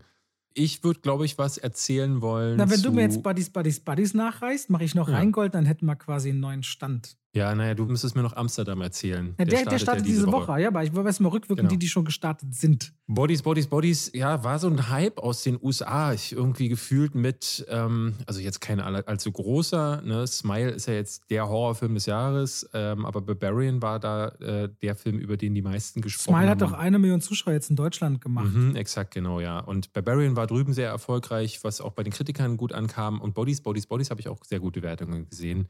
Es geht um äh, eine Gruppe von Teenagern, die sich zusammen bei Pete Davidson einfinden, dessen Charakter ist reich, ne, reiche Eltern. Ähm, eigentlich sind alle in der Gruppe relativ reich und die finden sich zu so einem gemeinsamen Wochenende ein, wollen Party machen, hängen da mit ihren Boyfriends auch so ein bisschen ab und äh, kommen alle so aus dieser Generation Z, unterhalten sich auch nur so in, und das habe ich oft als Kritikpunkt auch gelesen von vielen, dass sie sich im Grunde nur so in Twitter-Floskeln äh, unterhalten. Es fallen Worte wie triggern, ähm, es geht um Podcasts, um Influencerei, es geht darum, dass man sich gegenseitig enabled und dass man sich cancelt und dadurch hat der Film, ne, ich weiß, dass der das nervig wirken kann, aber er hat natürlich eine, eine schöne Aktualität und Relevanz. Ja, die Frage ist ja immer, wirkt es erzwungen oder wirkt es organisch? Also man merkt, das Drehbuch ist clever geschrieben. Es wirkt so, dass man das Gefühl hat, die Regisseure wollen damit auch was aussagen. Und ähm, das ist hier wirklich dann auch genutzt, um auch so diese Oberflächlichkeit zwischen diesen Kids zu erzählen. Also was relativ schnell klar wird, diese Freunde, die sich da treffen, da ist so einiges am Argen. Die können sich eigentlich alle gar nicht leiden. Ich fand auch, dass alle Figuren sehr, sehr unsympathisch gewesen sind, aber sie schlagen dann auf dieser Party auf und irgendwann äh, kommt von einer der Damen der Vorschlag, man möge doch Bodies, Bodies, Bodies spielen, was im Grunde sowas ist wie Werwolf, falls du es kennst, mhm. oder wie Among Us, was als Computerspiel jetzt gerade funktioniert. Das heißt, sie machen das Licht aus und dann schleichen die Leute durch das große Haus und einer ist aber der Mörder. Und dieser Mörder muss dann der Person auf den Rücken schlagen, um dann quasi seine Opfer zu finden. Und bei diesem Spiel passiert es dann, dass dann plötzlich tatsächlich ein Opfer offenbar äh, aufschlägt mit durchgeschlitzter Kehle und plötzlich ist die große Panik da, weil sich die Frage gestellt wird, äh, Moment mal, wer war das jetzt gerade? Wer ist jetzt der Mörder? Und so entsteht so ein echtes Among Us oder ne, sie nennen es im Film Bodies, Bodies, Bodies. Ein Whodunit. Ja, so ein Whodunit, aber auch mit diesem klaustrophobischen Ansatz, äh, den, den zum Beispiel das Ding aus andre, einer anderen Welt hatte, wo es auch viel darum ging, ne, sie sind in einem sehr begrenzten. Konnten die äh, das nicht verlassen, dieses Haus? War das irgendwie Nee, es gab nämlich einen Hurricane. Es gab ah. einen Hurricane, das heißt, sie kommen da nicht weg und sie können auch mit dem Telefon nicht irgendwo anrufen. Ne? Wieder die typischen Horrorfilm-Zufälle, aber sei es drum. Und ähm, der Film spielt da aber sehr clever mit, mit diesen Zufällen. Ähm, und man muss auch sagen, so einige Twists sind dann auch so, wo man denkt so, uh, okay, so habe ich das nicht kommen sehen. Und das ist clever gemacht. Mein größtes Problem mit dem Film war, dass es eben keine wirklichen Sympathen gibt und ich mich nicht richtig äh, an die Figuren heften konnte. Und dementsprechend eher sogar dachte, boah, wann sterben die endlich alle? Also das finde ich eigentlich sehr interessant bei dir, wenn ich das kurz einwerfen darf. Das ist ja immer wieder so ein Punkt von dir, dass du quasi ja so Helden brauchst, sympathische Figuren. Und ich bin ja so der, der kommt eigentlich gut damit klar, wenn das alles Arschlöcher sind, wenn man sich was anguckt. Ähm, ja. Und so würde ich dich gar nicht eigentlich einschätzen. So, wenn wir mal reden und so, ich bin immer wieder so, äh, ich finde das interessant, äh, dass, dass das für dich wichtig, brauch, sehr wichtig ist. Ich, brauche gar keine Helden. Also es geht gar nicht darum, dass dann eine Figur der Gute ist oder so. Was ich brauche, sind Figuren, die zumindest, äh, ne, wo ich das Gefühl habe, wenn der was passiert, dann bange ich darum. Weil der, echt, der Horror entsteht ja nicht dadurch, weil da eine Figur durchs Geäst schleicht, Ne, das haben ja mehr als genug Slasher-Filme gezeigt. Wenn, wenn die Figuren dir egal sind, wenn denen was passiert, dann bangst du da nicht mit. Dann erschreckst du dich vielleicht, weil es einen großen Knall gibt durch den Jumpscare. Aber dann ist dir ja egal, was da passiert. Und das hat auf jeden Fall nicht denselben Effekt, wie das ist, wenn du zumindest ein bisschen Mitgefühl oder so hast. Also ein sehr, sehr schönes Beispiel ist für mich Hereditary. Hereditary hat ja in der Mitte diesen Twist, wo einer der Hauptfiguren etwas passiert und diese Hauptfigur ist ja nicht unbedingt ein Held. Also man kann nicht sagen, dass diese Figur aus Hereditary, die dann äh, verletzt wird, dass die vorher aufgebaut äh, worden wäre als große Sympathieträgerin. Eigentlich ist das, im ganzen Film gibt es diese Figuren nicht. Aber weil der Film sich extrem darum kümmert, vorher dieses Gefüge, dieses, diese Familienbeziehung auch aufzubauen, dadurch ist es ein echter Punch. Also du, du merkst, das würde jetzt, das macht was mit den Figuren.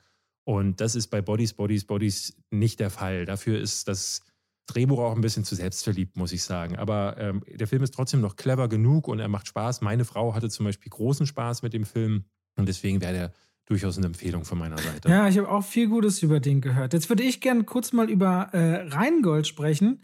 Aber bevor ich über Rheingold spreche, wechseln wir noch mal ganz kurz in die Werbung. David, mhm. wo verbringst du eigentlich die meiste Zeit in deinem Leben? Auf der Toilette.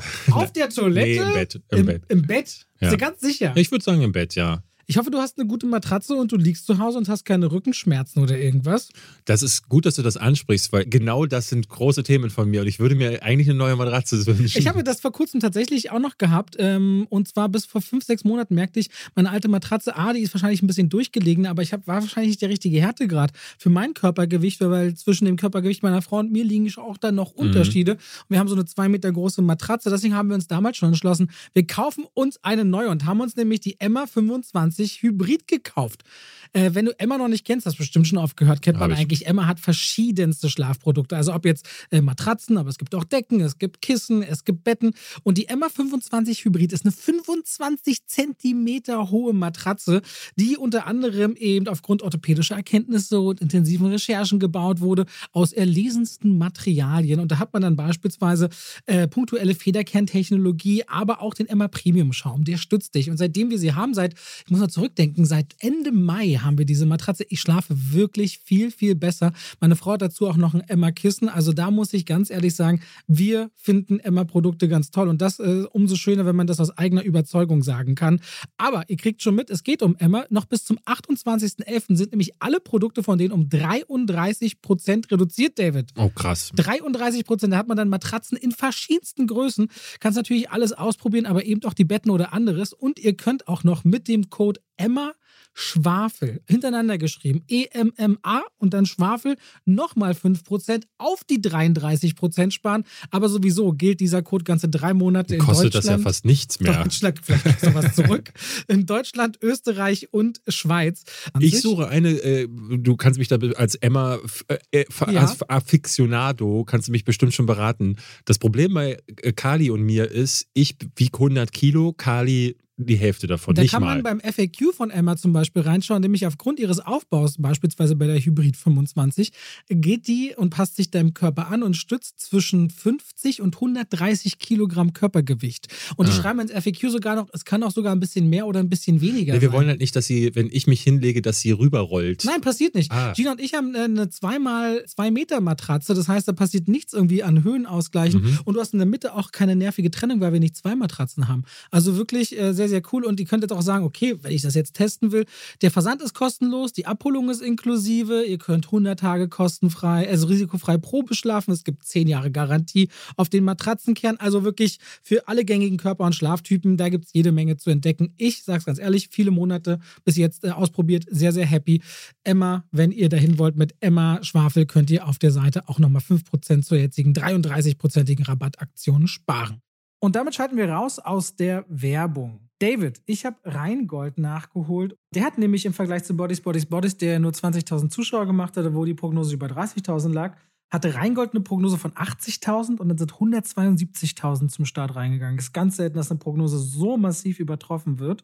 Mhm. Und ich hatte einiges gehört und das ist der, also Regisseur ist Fatih Akin, den kennen sicherlich einige, der ist mit Gegen die Wand das erste Mal dann so richtig ähm, durch seine brachiale Art, Geschichten zu erzählen, so sehr direkt ins Rampenlicht getreten und hat sich immer wieder als einer erwiesen, der besonders im Milieu abtauchen kann. Es hat er in Soul Kitchen gezeigt. In Chick dann wiederum, sage ich mal, so ein Abenteuer, fast Kinderbuch verfilmt, aber auch da immer so mit so einer Wahrheitssuche und zuletzt äh, mit aus dem Nichts sehr international dann äh, auch sehr äh, den Fokus auf sich gezogen und zuletzt mit der Goldene Handschuh ja einen sehr, sehr krassen Film über einen Serienmörder, der in Hamburg unterwegs war, der ich mich schon richtig, also den fand ich ja regelrecht widerlich, den Film. Aber der, der macht was mit einem. Also wenn Fatih Akin einen Film anfasst, weißt du, äh, der, der hat eine Geschichte zu erzählen und das macht was mit einem. Und jetzt in Rheingold erzählt er die Geschichte von Chata, dem, dem Rapper, den vielleicht ein oder andere kennen. Ich bin so in der Rapper-Szene null unterwegs, weswegen ich das nicht weiß. Wobei wir beide wissen, dass uns Rapper relativ oft hören und folgen, was ganz spannend ist. Und seine Familiengeschichte wird erzählt. Sein Großwerden, das ist ein Biopic und Drama und auch ein Musikfilm, will er zumindest sein. Dass das nicht klappt, wird zu dem größten Manko aus meiner Sicht. Hm, Ratar, es wird erzählt, wie er als Kind schon mit der Familie flüchten musste. Sein Vater war Komponist bzw. Dirigent. Deswegen hatte er immer so klassische Einflüsse, aber als der Vater die Familie verlässt, will er die beschützen.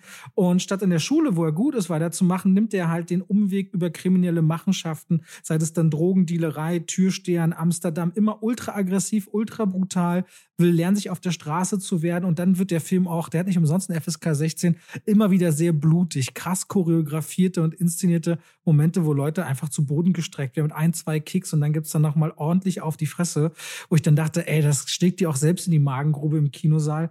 Bis hin zu diesem bekannten Goldraub, den er 2009 mit Freunden durchgezogen hat und dafür auch im Gefängnis landete. Und im Gefängnis hat er dann sein erstes großes Erfolgsalbum produziert. So, und was Fatih Akin dann macht, ist mit einem grandiosen Emilio Sacraia als Hauptdarsteller, der wirklich verschwindet und versinkt in dieser Rolle, ähm, diesen Weg zu erzählen. Aber es ist eben dann so ein Mix aus Heist-Movie und Biopic, aber es ist nie ein musikalischer Film. Und da fühlte ich mich so ein bisschen verraten, weil ich dachte, auch wenn ich keine Ahnung von der Rapmusik habe, es ploppt nur so ein, zwei Mal auf zwischendurch, wie er sich so denkt, ey, ich mache ein Label auf und hier ein bisschen Rap, vielleicht würde mich das interessieren, aber tatsächlich ist Musik ganz am Ende mal irgendwie eine Nummer und vor allem Musikproduzent gespielt von Dennis Moschito, wird auch überhaupt nicht das Potenzial daraus genutzt, dass sich dieser Film in so einer Unbalance vergaloppiert, dass dieser ganze Musikpart, warum wahrscheinlich viele Jugendliche reingehen, ich habe gestern wieder im Saal gemerkt, äh, sehr durchmischte und sehr interessierte Gruppe von Leuten, die normal normalerweise, schwöre ich dir, bei dem Horrorfilm die ganze Zeit quatschen würden. Aber weil es um den Star Chata ging, äh, merkte man richtig so eine Ruhe und ein krasses Interesse auf der großen Leinwand. Also, Rheingold ist ein Milieufilm. Ein Milieufilm im Untergrund, wo viel auch untereinander ausgemacht wird. Da sind dann Diskussionen wie, wie Clankriminalität und so nicht weit. Es ist aber ein eigenes großes Thema. Und vor allem ist es die Geschichte von einem, ich will nicht sagen Helden oder Anti-Helden, von einer Figur oder von einem, von einem Menschen, bei dem, wenn es ihn selbst mal betrifft und die eigene Familie Mitleidenschaft ge gezogen wird, ein Umdenken stattfindet, aber gleichzeitig nicht hinterfragt wird, was eigentlich seine Taten für andere und deren Angehörige bedeuten. Deswegen hat der Film für mich ein paar Fragen hinterlassen, aber der geht zwei Stunden, 18 Minuten und ich merkte beim Schauen, guckte immer auf die Uhr und merkte so, was, das waren schon anderthalb Stunden. Der ist sehr intensiv und der geht da sehr rein und ich finde, dass Fatih Akin auf jeden Fall weiß, was er da erzählt fühlt sich wie ein sehr echter Film an. Und da wundert es mich nicht, dass die Leute auch wirklich relativ in Massen reingehen. Rheingold ist ein gut handwerklich gemachter, funktionierender Film, wo die gesamte Musiknummer nur leider ein bisschen zu viel Scharade ist und es dann auch nicht gebraucht hätte. Das finde ich tatsächlich ein bisschen schade. Also ich habe tatsächlich, es gibt so ein Album mit Haftbefehl zusammen, hat er das gemacht. Der Holland-Job hieß das ich weiß gar nicht, wann das, ich glaube, es kam. Also der Film, der Film endet bei seinem ersten Gefängnisdings, das sieht man alles gar nicht. Also das mhm. ist ja noch im Gefängnis, da endet der Film. Es geht nicht um seinen Ruhm und Aufstieg als Musiker ah. und so. Das ist alles nicht Teil von Rheingold. Ah, okay, das ist interessant, weil ich dachte, dass das natürlich äh, auch mit aufgegriffen würde. Ähm, ich bin noch ein bisschen am Hadern, ob ich mir den angucken möchte, weil eigentlich finde ich Hatar irgendwie spannend als Figur, aber andererseits denke ich auch so, dieses Glorifizieren von äh, Hip-Hopern und vor allem diesem Gangster-Background das nervt mich schon in ihrer Musik ja ganz häufig, dass sie sich immer wieder inszenieren als die großen Händeabschneider, die in mafiösen Strukturen jedem tatsächlich Übles tun, der ihre Mutter beleidigt oder so. Ne? Und das ist mir ein bisschen too much, wenn dann noch ein Film hinterhergeschoben wird, der das dann auch noch macht. Davon gab es gerade in den USA ja, erinnerst du dich vielleicht noch an den fand den sehr furchtbar, den Tupac-Film, den wir mal geschaut haben hm, zusammen. Das ist lange her, ja. Ja, das ist eine Weile her, aber es gab ja da alles. Zu B Notorious B.I.G. und 50 Cent gab es auch einen eigenen Film und das nervt mich immer, wenn das dann, ne, die, du siehst es ja, die Kids gehen rein, die hören sich vorher die schon die Musik an. Ich will jetzt bestimmt nicht wie meine Omi klingen, die sagt so, Hip-Hop macht uns alle zu, zu Gewalttätern. Aber ich bin so ein bisschen. Ja, ich finde aber nicht, dass Rheingold einem die Musik oder irgendwas als Lösung anbietet und vor allem, also diese ganze Goldklau-Nummer, der wird relativ viel Raum gelassen. Da wird der Film zu einem Heist-Movie, weil es auch wirklich unterhaltsam ist, wie dumm die Behörden da agieren. Aber bei allem, was vorher passiert, stellt er das auch nicht als, als, als erstrebenswertes Leben also dar. Also es ist nicht glorifiziert, ja? Nee, nicht so sehr. Es ist schon okay. einer, der halt mit So wirkt es ein bisschen im Trailer, muss ich sagen. Deswegen war ich da so ein bisschen um, hin und her gerissen. Es ist natürlich, also es wird nie gesagt, das ist das geile Leben. Diese Figur sagt selbst, sie will auf den richtigen Weg und leidet letztendlich auch darunter, dass sie ihre Liebe nicht bekommen kann, als das, wie sie sich da verhält. Und das ist da was Echtes drin. Du merkst schon von Anfang an, okay, da vergaloppiert sich jetzt jemand, der eigentlich gute Ausgangssituation hatte. Und der Film sagt eher am Ende, baut nicht so eine Scheiße. So. Okay. Ja, ja gut. Ja, ja. Gut. Dann ähm, willst du, soll ich? Wie machen wir es? Wollen wir über Zeiten des Umbruchs reden? Wann kommt denn der eigentlich? Also der Film hat mich ja, muss ich ja mal sagen, äh, gedanklich extrem verlassen. Ne? Ja, mich auch. Also wir sind beide raus, der ist, richtig, der ist gut. Und ich weiß überhaupt nicht mehr. Ich weiß noch ein großartig, großartiger Darsteller des Vaters, der ja auch in Succession, dessen Name mir nicht einfällt, irgendwie irgendwas. Äh, ja. Aber lass uns, doch, lass uns den doch mal kurz abfrühstücken, weil ja. ich glaube, das geht ganz schnell. Ja. Das ist eine semi-autobiografische Geschichte von James Gray. Der hat zuletzt äh, den grandiosen Ad Astra gemacht. Davor hat er Lost City of Z gemacht. Davor die Filme habe ich alle nie gesehen, weil der mir ehrlich gesagt erst durch Lost City of Z und Ad Astra aufgefallen ist, der Regisseur. So ein bisschen wie Kenneth Brenner mit, mit Belfast, jetzt so die eigene Geschichte aufarbeitet. Ja, genau. Oder Empire of Light von Sam Mendes kommt jetzt noch, The Fablemans kommt noch von Steven Spielberg, Bardo kommt noch von ja. Iñárritu. Also du hast gerade das Gefühl, das ist das Jahr, wo alle irgendwie erzählen wollen, wie sie zu dem geworden sind, was sie sind. Und der hier tut das aber auf eine sehr elegische Art und Weise man folgt einem Jungen, der zur Schule geht und man hat manchmal das Gefühl, äh, also ich, ich hatte ein bisschen das Gefühl, dass ich so eine komplette Klassenstunde miterleben muss. Also die erste halbe Stunde befindet er sich ausschließlich in der Schule und gefühlt geht es da nur um eine Stunde. Na, ist auch die ganze Froschperspektive eines Kindes. Ne? Diese Kamera folgt immer der kindlichen Perspektive mhm. des Films. Daraufhin kreuzt er dann aber den elterlichen Figuren. Der Großvater, großartig wieder gespielt von Anthony Hopkins, äh, spielt eine wichtige Rolle in seinem Leben. Sein, ähm, er hat einen schwarzen Freund, kommt dann später auf eine bisschen elitärere Schule, wo man auch so merkt, er kriegt so die ersten Identitätskrisen und ist einer, der immer auch so ein bisschen Schwierigkeiten macht und sich dann fangen muss. Und da dachte ich so, ja, das müssen wir irgendwie alle so. Ähm, also ist jetzt keine besonders äh, herausragende Geschichte und vor allen Dingen fehlen so die emotional großen Momente, wo man denkt, so, das ist der Grund, warum dieser Film jetzt erzählt wird, sondern der, der trallert so von A nach B. Ja, dem wird auch nicht so übel mitgespielt, wie das immer die Musik und alles suggeriert. Okay, das Verhalten mhm. des Vaters, ja, aber darüber hinaus, ja, ergibt sich nicht so richtig, wo jetzt die, die Substanz des Films herkommen soll. Und das ist so schwierig, so, weil der Film ist gut gemacht, er ist gut gespielt und er erzählt seine Geschichte. Das kann man dem eigentlich nicht übel nehmen, aber ich muss auch sagen, jetzt mit Abstand, ich hatte dem erst dreieinhalb Punkte gegeben, aber äh, Sterne und würde jetzt sogar sagen, oh, da würde ich sogar noch einen halben von abziehen, weil den habe ich ja jetzt schon wieder nahezu vergessen. Und nichts davon ist hängen geblieben, vor allen Dingen auf emotionaler Ebene nicht. Ja, also da setze ich einfach nur einen Punkt hinter. Fertig. Ja.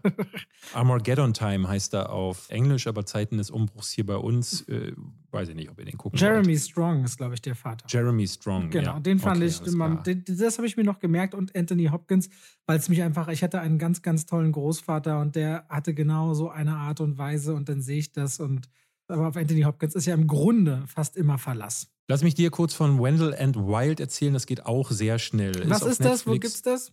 Achso, Netflix. Netflix, gerade gestartet, wieder mal komplett vergraben ein worden. Ein Film, hoffe, keine das, Serie. Genau, ein Film. Der neue Film von Henry Selick. Henry Selick ist bekannt geworden durch Nightmare Before Christmas ähm, und Coraline. Ne, man denkt ja immer, äh, Tim Burton hätte Nightmare Before Christmas gemacht, aber nee, der Regisseur davon war äh, ein Stop-Motion-Artist, der wirklich was auf dem äh, Kasten hat und das zeigt er jetzt auch wieder bei Wendell and Wild Die Figuren sind toll animiert, ähm, die Welten sind auch, es erinnert viel an Nightmare Before Christmas.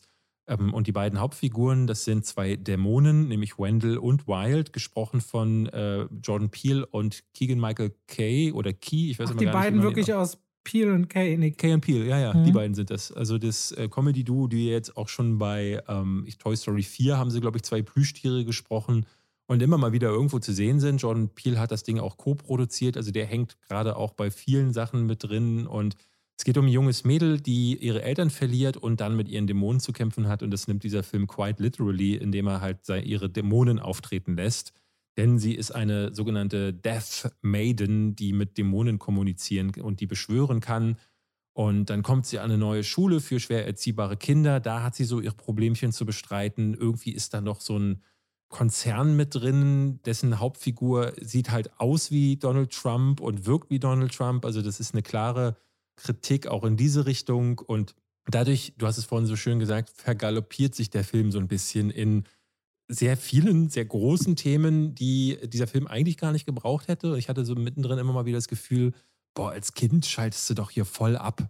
Aber mhm. vielleicht ist das eben auch kein Film für Kinder. Vielleicht ist das eben ein Film für Leute, die eben damals Coraline gesehen haben oder Nightmare Before Christmas oder ähm, wie hieß der ähm, mit Johnny Depp, wo er diese tote Braut hat. Äh, Sleepy Hollow. Nee, das war auch ein Stop-Motion-Film. Corpse Bride. Corpse Bride. Ja. Corpse Bride. Genau, solche Filme. Und äh, für die, die sowas mochten, ist das wirklich ein guter Film. Deswegen schaut mal rein. Bei Netflix gibt es den gerade, aber ist ein bisschen vergraben, glaube ich. Mm, das ist dann immer so ein bisschen schade, wenn das nicht gefeatured wird. Jetzt mache ich noch Amsterdam, liebe Leute.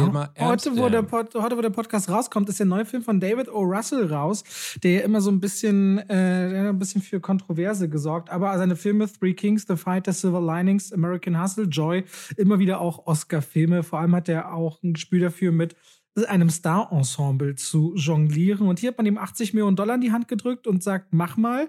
Wobei ich das Gefühl habe, dass Disney den auch gar nicht weiter großartig fördert. Und der hat auch keine wirklich guten Kritiken international. Und auf der Deutschlandpremiere ist Christian Bale kurzerhand entgegen der Ankündigung auch nicht aufgetaucht, soweit ich das verstehe. Ähm, mhm. Ähm, alles so Anzeichen, dass du so denkst, hm, irgendwas ist doch hier ein bisschen merkwürdig. Habe ich mir angeschaut. Also Amsterdam ist die Geschichte von Bert und Harold. Der eine ist Arzt, der andere ist Anwalt. In 1933 in New York City. Und beide kennen sich aus dem Ersten Weltkrieg als Soldaten, wo sie einiges zusammen erlebt haben und auch in Amsterdam auf einer Krankenstation gelandet sind. Auf dieser Krankenstation lernen sie wiederum Valerie kennen, und die drei werden gefühlt ein Bund fürs Leben, aber irgendwann gehen Bert und Harold zurück nach New York und Valerie bleibt zurück. Inzwischen sind 15 Jahre ins Land gegangen, nee, ich glaube 12 Jahre ins Land gegangen und ein General wird getötet, beziehungsweise stirbt. Und die beiden Jungs glauben, das ist nicht rechtens, irgendwas ist da. Also beschließt der Arzt, den zu obduzieren und stellt fest, ah, da war Gift im Spiel. Aber ehe sie sich versehen und die Wahrheit herausfinden können, werden sie selbst des Mordes bezichtigt und werden auch noch zu Gejagten. Und auf ihrem Weg Richtung Wahrheit und herauszufinden, was passiert ist und gleichzeitig ihre eigene Unschuld zu beteuern, stolpern sie von einem Szenario ins andere und treffen auf ihre alte Bekannte. Und links und rechts von diesem Weg, weil die drei Hauptleute, die ich gerade benannt habe, gespielt von Christian Bale, John David Washington und Margot Robbie tauchen noch Schauspieler auf wie Anya Taylor-Joy, Chris Rock, Michael Shannon, Mike Myers, Taylor Swift, Timothy Oliphant, Robert De Niro, Zoe Saldana, Rami Malek. Also was für ein Star-Ensemble, wo man sich manchmal denkt, wenn sie alle zusammen auf einmal wo stehen, das ist ja schon fast ein krasses Schaulaufen an Stars. Aber das ist gleichzeitig die große Schwäche von Amsterdam. Amsterdam ist leider Gottes richtig schön anzusehen, ganz tolle Ausstattung. Der Cast spielt auch so illust auf, auf eine eigene Art und Weise, dass du immer wieder merkst, jeder will hier so sein Part vom Kuchen abhaben, aber daraus ergibt sich kein Film. Die Szenen sind so zusammenhangslos aneinandergereiht immer wieder. Und dann die Zeitsprünge zurück auch noch in die Zeiten des Ersten Weltkrieges, dass ich immer wieder dachte, was soll denn das jetzt? Das fühlt sich alles überhaupt nicht wie eine erdachte Geschichte ein. Und vor allem dann mit dem Auftreten von Robert De Niro geht so ein Bogen auf rund um die wahren Begebenheiten eines Militärputsches-Versuches von 1933 gegen Franklin D. Roosevelt, wo du sagst, hey, das passt doch jetzt hier alles überhaupt nicht rein. Und dann mündet der Film auch noch in so eine Grundaussage über Gleichheit und so, wo ich dann dachte, das ist also ein völlig diffus zusammengeschusterter Film mit einem Haufen Stars, wo jeder mal seine, seine zehn Minuten oder mehr hat haben darf. Aber man am Ende dachte, was war denn das jetzt hier? Also richtig schön anzusehen, ultra langweilig. Amsterdam. Ja, das habe ich mir fast gedacht. Ähm, ich werde mir wahrscheinlich die Tage auch noch angucken, aber das ist das, Mach was das man nicht. gerade. Mach Nee? das nicht. Also, du kannst das tun. Ich fühle mich schon mit viereinhalb Punkten gnädig. Und ich hätte das nicht gedacht. Nicht bei dem Ja. Cast, nicht bei auch dem Regisseur. Ich hätte gedacht, da muss doch was zu erzählen geben. Das ist wirklich puh. Also, Ja. ey, tu, tu dir keinen Zwang an. Ich, aber ich habe dich gewarnt. Okay, das klingt ja gar nicht gut. Aber dann, dann ja, ich, ich, weiß, ich weiß es gerade auch nicht so. Ich, weil ich denke mir immer so, ich möchte für die Jahresabschlussvideos auch wirklich so das Gefühl haben, ich habe so die Das verstehe ich. Da bist du dann doch ein. Completer, ne? Ja, da bin ich ein Completer. So, das, das mag ich dann nicht, weil ich immer das Gefühl habe, hm, ich habe jetzt zum Beispiel gerade die Tage überlegt, ich wollte eigentlich ein, oder mache es vielleicht sogar noch, eine Liste der besten Horrorfilme aller Zeiten machen. Äh, Und da tue ich mich immer so ein bisschen schwer, weil ich denke, naja, ich habe jetzt hier 15 Filme, ähm, die sind alle so aus den 80ern, also aus meiner Jugend, vielleicht noch so ein paar neuere und vielleicht mal der ein oder andere ältere. Aber ich habe so das Gefühl, da fehlen noch weitere 15 Filme, so wie The Shining oder äh, ganz andere Klassiker, die mit mir nie so viel gemacht haben oder die ich nicht als Lieblingsfilme benennen würde. Und dann habe ich das Gefühl, ah, weiß ich nicht, ist so eine Liste dann wirklich wertvoll, wenn ich auch nicht alle Horrorfilme gesehen habe. Ja, aber Und weißt du, das ist Quatsch. eines meiner erfolgreichsten Videos bei weitem, ne? Ich habe mal gemacht, Äh. die besten Horrorfilme der letzten zehn Jahre und das Video hat, glaube ich, über zwei oder knapp zwei Millionen Aufrufe. Also, Oh, das haben die Leute geliebt. Keine Ja. Ahnung, also das ist wirklich, äh, aber ich kann dir nur empfehlen, nicht keine Trailer-Snippets reinzumachen, weil das wird dir dann geclaimed und dann, weißt du, für die Arbeit wäre es auch schön, wenn du dafür was bekommen würdest von YouTube. Ja, wir schauen mal. Wir schauen mal. Ich sag dir was über She Said. Ich habe vorhin ja schon drüber gesprochen. Es geht um Harvey Weinstein, aber eigentlich nicht direkt um ihn, sondern eigentlich um Megan Toey und Jodie Cantor. Das sind zwei Journalistinnen der New York Times und die werden damit beauftragt, ja, neue Fälle äh, zu recherchieren. Weil die haben da so ne, eine Abteilung, wo die sich dann ganz tief in irgendwelche Ungerechtigkeiten und so hineinstürzen. Und hier erfahren sie von Rose McGowan, das ist eine tatsächliche Schauspielerin, die irgendwann mal von der Bildfläche verschwunden ist und dann sogar mit rasierter Glatze auftrat und so. Und man konnte richtig sehen, irgendwas muss da vorgefallen sein bei der. Und die hat über Jahre immer wieder erzählt, dass sie von einem gigantischen Produzenten, einem der mächtigsten Männer Hollywoods, ähm, vergewaltigt wurde oder sexuell belästigt wurde. Und ähm, dann decken die quasi im Hintergrund auf, das ist Harvey Weinstein gewesen. Und das decken sie auch auf, weil sich so ein richtiges Netz an Menschen offenbart, an Frauen, die alle sehr ähnliche Dinge erlebt haben. Und dieser Film, von dem ich am Anfang in den ersten Minuten noch dachte, weil er ist von Maria Schrader äh, inszeniert. Deutsche die Regisseurin. deutsche Regisseurin, die zuletzt äh, den höchst mittelmäßigen Ich bin dein Mensch äh, unter anderem mit meiner Frau als Schauspielerin äh, gemacht hat, äh, dachte ich so, uh, das ist so deutsch schon wieder. Ähm, aber weil das so ein Film ist, der immens an Spotlight erinnert, also ein Journalismus-Thriller, ähm, da passt dieses Trockene, dieses Kühle und Präzise, das passt da ganz hervorragend dazu, weil der Film hier wirklich nur Beobachter ist und die Journalistin journalistieren lässt und die Opfer erzählen ihre Geschichten. Und was ich an dem Film sehr, sehr, sehr, sehr stark fand, war, dass er ähm, keine großen Actors-Moments braucht. Also es gibt zum Beispiel in Spotlight diesen einen Moment, wo dann da treffen dann Michael Keaton als der Chef der Zeitschrift äh, aufeinander mit, wie heißt er nochmal, der Hulk-Darsteller Mark, Mark Ruffalo. Ruffalo. Und Mark Ruffalo streitet sich dann mit ihm, ja, die Kirche, die hat das verschwiegen, wir müssen die jetzt anklagen. Und so einen Moment gibt es hier gar nicht, weil das, das wirkte sehr, äh, für mich sehr gekünstelt in Spotlight. Das ist ein schö- sehr guter Film, wie ich finde, aber ähm, diesen, diesen Moment mochte ich immer nicht so richtig. Und der passiert hier nicht, weil die Geschichten der Opfer so mitreißend sind. Und es gab da wirklich einige, da, da schnürt sich dir der Hals zu. Und ähm, das alleine macht das echte Drama an diesem Film aus. Und ich finde, die größten Momente des Films, das größte Spektakel ist tatsächlich dann, wenn die Frauen dann letzten Endes entschließen, man weiß ja die ganze Zeit, was passieren wird, dass sie Aussagen werden. Und das ähm, ist wirklich ein wahnsinniges, so eine Vielfalt der Gefühle, die durch die du da durchgeschickt wirst, weil du dir denkst, so, hast wahnsinniges Mitleid während des Films. Du hast die ganze Zeit das Gefühl, meine Güte, was ist das für ein System vor allen Dingen gewesen? Und das deckt dieser Film mit seiner, mit seiner Journalismus-Recherche dann auf. Ist da immer wieder auch wie ein Polit-Thriller inszeniert, hat mich sehr stark an die Unbestechlichen, also All the President's Men erinnert, äh, wo Robert Redford und Dustin Hoffman den Watergate-Skandal aufdecken. ähm, weil dann immer wieder auch so, es gibt Situationen, wo dann irgendwelche V-Männer vor, vor den Damen sitzen und sich an Orten, an abgelegenen Orten treffen und das ist wirklich toll, weil der Film auch gar keine Pause macht, äh, von einer Situation und einer Enthüllung in die nächste geschickt wird und dabei ein Tempo und einen, so einen mitreißenden Strudel entwickelt, den ich lange nicht erlebt habe. Für mich ist der bisher beste Film des Jahres, den ich gesehen habe. Ich finde ihn noch mal besser als Spotlight auch, weil er mich noch mal mehr gepackt hat. Es mag am Thema liegen, äh, muss ich ganz ehrlich sagen, aber ähm, Spotlight war noch mal ein bisschen nüchterner und hatte, wie gesagt, so diese leicht überspitzten Momente, die dieser Film hier nicht braucht, sodass ich damit letzten Endes ein bisschen ähm, glücklicher war. Und der geht keine Sekunde zu lang, obwohl er lang ist. Der geht 135 Minuten, aber ich habe das Gefühl, ich hätte da noch eine halbe Stunde länger zugucken können, weil du merkst auch, dieser Moment hat dann wirklich auch Geschichte gemacht. Aber es, es ist Geschichte um tausend Umwege gewesen, weil dieser Artikel so fast nicht zustande gekommen wäre. Äh, Harvey Weinstein ähm, hat da immer wieder dann versucht, Steine in den Weg zu legen. Im Film kommen auch tatsächliche Darstellerinnen wie Ashley Judd zum Beispiel zu Wort, die ja, ja auch eine große Redelsführerin gewesen ist. Andere wie Gwyneth Paltrow werden nur angedeutet und leider nicht gezeigt. Aber es ist mehr als genug. Es hat, hatte wirklich so das Gefühl, dass es so eine Semi-Biografie auch ist. Also, und das macht Maria Schrader ganz fantastisch. Die Darsteller sind überirdisch. Ich finde vor allen Dingen Zoe Kazan als Jodie Cantor, finde ich fantastisch. Carrie Mulligan ist sowieso immer gut.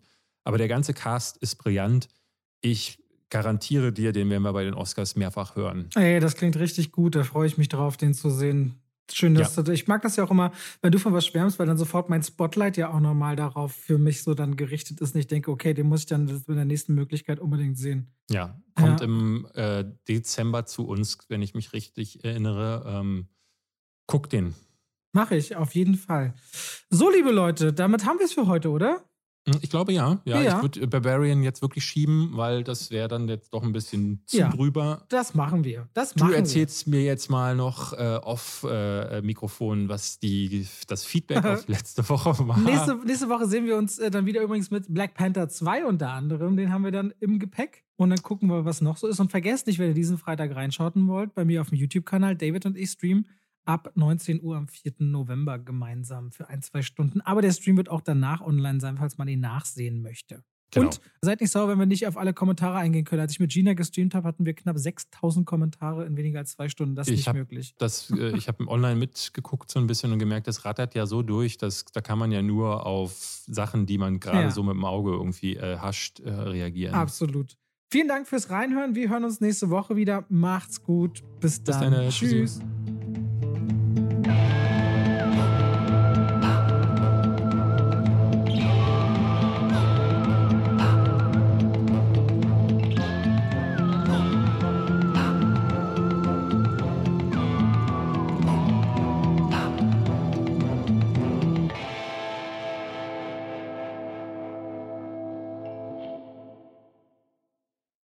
Und damit schalten wir rein in die Werbung. Ach, weißt du, was ich letztens dachte? Ich lief durchs Haus, David, und hab gesungen. Weißt du, was ich gesungen habe? David ist der beste Freund der Welt. Das mache ich morgens, aber wenn langsam Mittagszeit ist und ich was kochen will aus guten Zutaten, die lange haltbar sind, Aha. dann gehe ich durchs Haus und singe Oh Coro mio. Oh, Coro mia. Mhm. Und denk immer an die Koro-Drogerie. Ja. Singen die Katzen die, auch mit? Die, manchmal ja. Und es kommt drauf an, ob sie ja. gerade schlafen. Wenn ihr sagt, ihr wollt haltbare Lebensmittel in großen Mengen haben, das können Nüsse sein, das können hauchdünne Apfelchips sein, das kann Reis sein, kann Pasta sein. Ich habe, auch wenn ich Salate mache, immer schön so Zuckermais aus der Dose, ob wieder Erbsen, Kichererbsen, wenn ich Hummus mache, leckere Tahini. David, es gibt so unglaublich viel bei Koro. Ich habe jetzt auch deren Teller bestellt. Die haben schöne Teller und deren Edelstahlpfannen sind richtig gut. Ich habe damit schon zubereitet. Also immer wieder was, was, Neues zu entdecken. Die haben Teller und auch Schüsseln. Auf jeden Fall, schaut euch bei der Koro Drogerie gerne mal um. Da werdet ihr fündig. Richtig gute Zutaten zu einem fairen Preis, wo ihr auch immer sehen könnt, wie sich der Preis entwickelt hat über die letzten Jahre. Und wenn ihr sagt, oh, das, was der Robert da sagt, der kocht ja gerne, der wird ja keinen Scheiß erzählen, das probiere ich auch mal aus. Dann könnt ihr bei der Bestellung auch noch Schwafel 5 im Bezahlvorgang verwenden. Schwafel als Wort, 5 als Ziffer und spart nochmal 5% Prozent auf den eh schon sehr fairen Preis. Danke an die Choro Drogerie. Und damit schalten wir raus aus der Werbung zurück in den Podcast.